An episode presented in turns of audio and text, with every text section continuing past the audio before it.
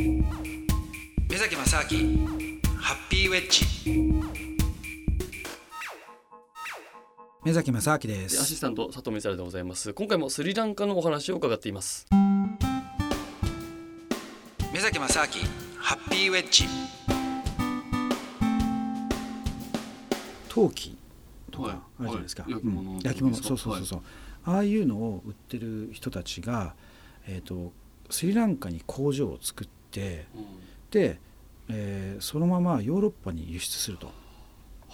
でやるとまあそもそもね、まあ、ヨーロッパで本当に売るんだったら別にヨーロッパの近いところで工場を作ればいいんだけども、うんスリランカに工場を作るとその製品を日本とあと日本からアジアとそうあとヨーロッパと両方にこう輸出ができると。で大体距離的には真ん中ぐらいだと。うんで日本で作ったものをヨーロッパに持っていこうとするとやっぱりどうしてもね船便とかとすごい時間かかるからそれが1週間2週間ぐらいやっぱ短縮できるとだからいろんな意味でそのこのスリランカっていうちょうどそのヨーロッパと日本の、ま、真ん中ぐらいにある拠点だっていうところで非常にユニークな場所だと。でそしたらあの最近その陶器があのまあいろいろね、えー、とスリランカの政府のあの政策として外国の企業が、えーそこで工場を作ると、うん。えー外国企業企業がそこで工場を作って、えー輸出をするっていうねうん。目的で作った場合にその輸入する材料とかに対する税金を安くするとか、うん。まあ、いろんなその優遇政策があるわけですよ。はい。でもそのうちの一部は、えーそのままスリランカの国内でね商品を販売するっていうことを、まあ、やってるみたいなんですけどそしたらその陶器がなんかやたらそのスリランカで売り始めちゃったらしいんですよ。うん。で誰に売れてるかっていうとうん。インドから来る旅行者がなんかその陶器を日本の陶器をなんかスリランカで買ってるっていうなんかよくわかんない構想像があるんだ。はい。おお土産というそうお土産でお土買産でお土産でなんかバカ売れしてるっていうね不思議なことがあるんだなっていう。ね、あるんですね。うん。だからへいろいろね本当にそのやっぱスリランカもね行ってみないとなかなか分かんないことがねあってね。えないですもんね。でももういろんなことが巻き起こってもう本当に吸い寄せられていった感じですね。いやそうなんですよ。スリランカに。うんもうなんかスリランカ行かなきゃダメかなっていうね。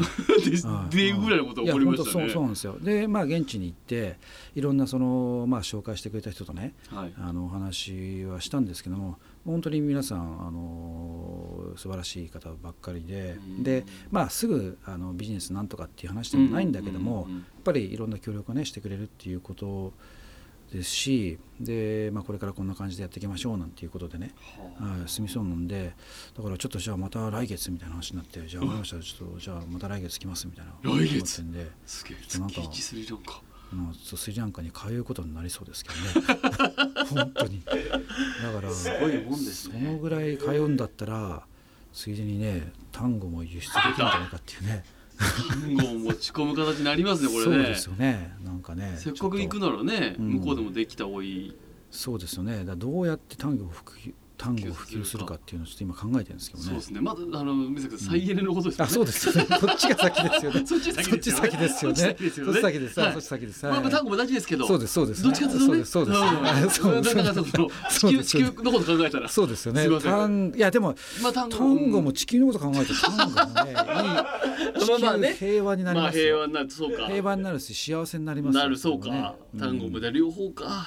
両方ですよやっぱり、うん、やっぱ両目崎さんが行くことになったってことはそういうことなのかもしれないですね。そうですね、うん、もうここでね、はい、単語大使単語大使として、はい。はい。はい。いや単語はもう、あまあ、あんまり普及してないし再エネ事情はどうなんですか？スリランカは。えっ、とね再エネはね、えっととにかく前の大統領っていうのがあの結構長い間、えっと十何年かやってたのかな、うん。あの結構長い間ずっとあのやってた大統領なんだけどもその大統領が内戦をこう終わらしたっていうことで、まあ、一つのヒーローみたいなうん。なってるらしいんですよ。だけどもやっぱりどうしてもその内部でのなんかいろんなあの構想とかねにがあって、うん、で、まあ、新しい大統領に変わったっていうのがあるんですけどもその新しい大統領に変わったのは確かに3年ぐらい前なんですよ。うん。で新しい大統領に変わってからやっぱり環境だったりとかあとそういう、まあ、特に環環境に対してですね、ううんん。あと外向きの経済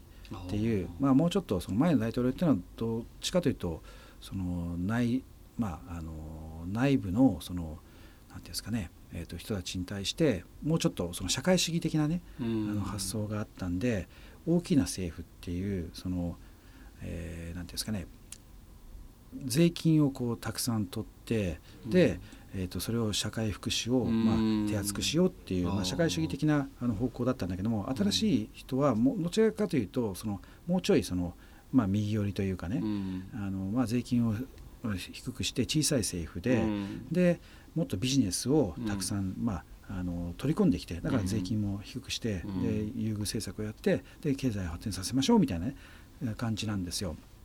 でやっぱり、まあ、ある意味ちょっと現代的なあの発想なんですけどだから当然その世界的なあの CO2 の、ね、排出だったりとか環境ってものに対してもやっぱり非常にその関心があるっていうことでだから本当に3年ぐらい前からそのじゃあ再生可能エネルギーのねあのものも、えー、とどんどんやっていきましょうと。だから再生可能エネルギーに対する優遇策っていうのも、あの始まったんですよ。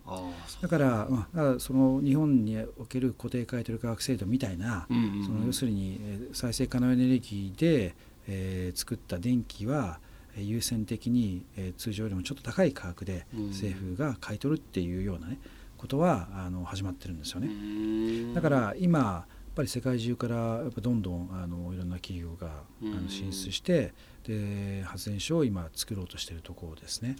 はあ、はい、じゃあいよいよこれからっていうことなんですね。そうですね。で日射量もやっぱりいいし、あまあ南の方なんでね。はい。はい、だからまあ普通に日本であの発電所太陽光発電所を作るよりもやっぱり効率は全然いいんですよ。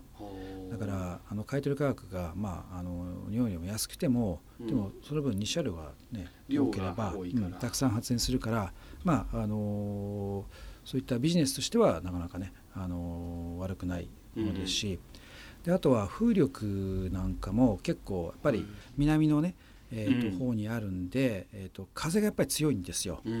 だから、えー、風力発電にもあの非常に最適なあの場所もたくさんありますし、であとはあの山とかも結構あるんで水力なんかもね結構いけるんですよ。はい、だから再エネには。そうですね。だから再エネは結構ね適した場所たくさんあるんで、うん、えー、まあ、なかなかポテンシャル高いと思いますしあとやっぱねいろんなあの政府の人と話してた時にもう一つ言ってたのがあの最近どんどんその経済発展していることによってそのゴミがたくさん出てきてると、でそのゴミをねどう処理するかっていうのが意外とそのまあ社会的な問題になってるんで、そのやっぱりゴミを使ったえーまあ、バイオマス発電。バイオマス、えーと、ゴミを使ったバイオガス発電ですね、はい、要するに、えーと、生ゴミとかゴミからメタンメタンを発生させるんです。発酵させてメタンを発生させて、はい、そのメタンを使ってえー、発電するっていうね。まあ、そんなのもねできるんじゃないかなとか思ってますけどね。可能性がある。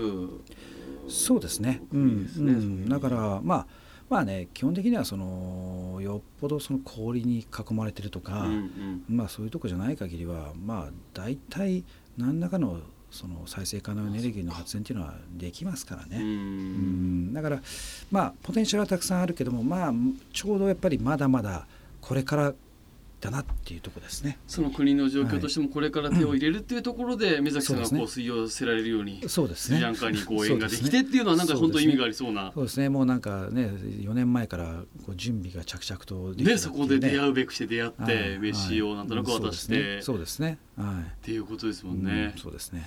わ、はい、かりました。ということで、じゃあ、まあ、もしかしたら、また来月、そのスリランカ行ってきて、単語持ち込んできたみたいな話も聞けるかもしれませんし。はい、また別の国に行ったっていう話もですね。また来月期待しますので、はい、えー、どうぞよろしくお願いします。ということで、PUG ここまでのお相手は、アシスタントドキドキキャンプ佐藤光晴と。はい、目崎正明でした。また来月、ありがとうございました。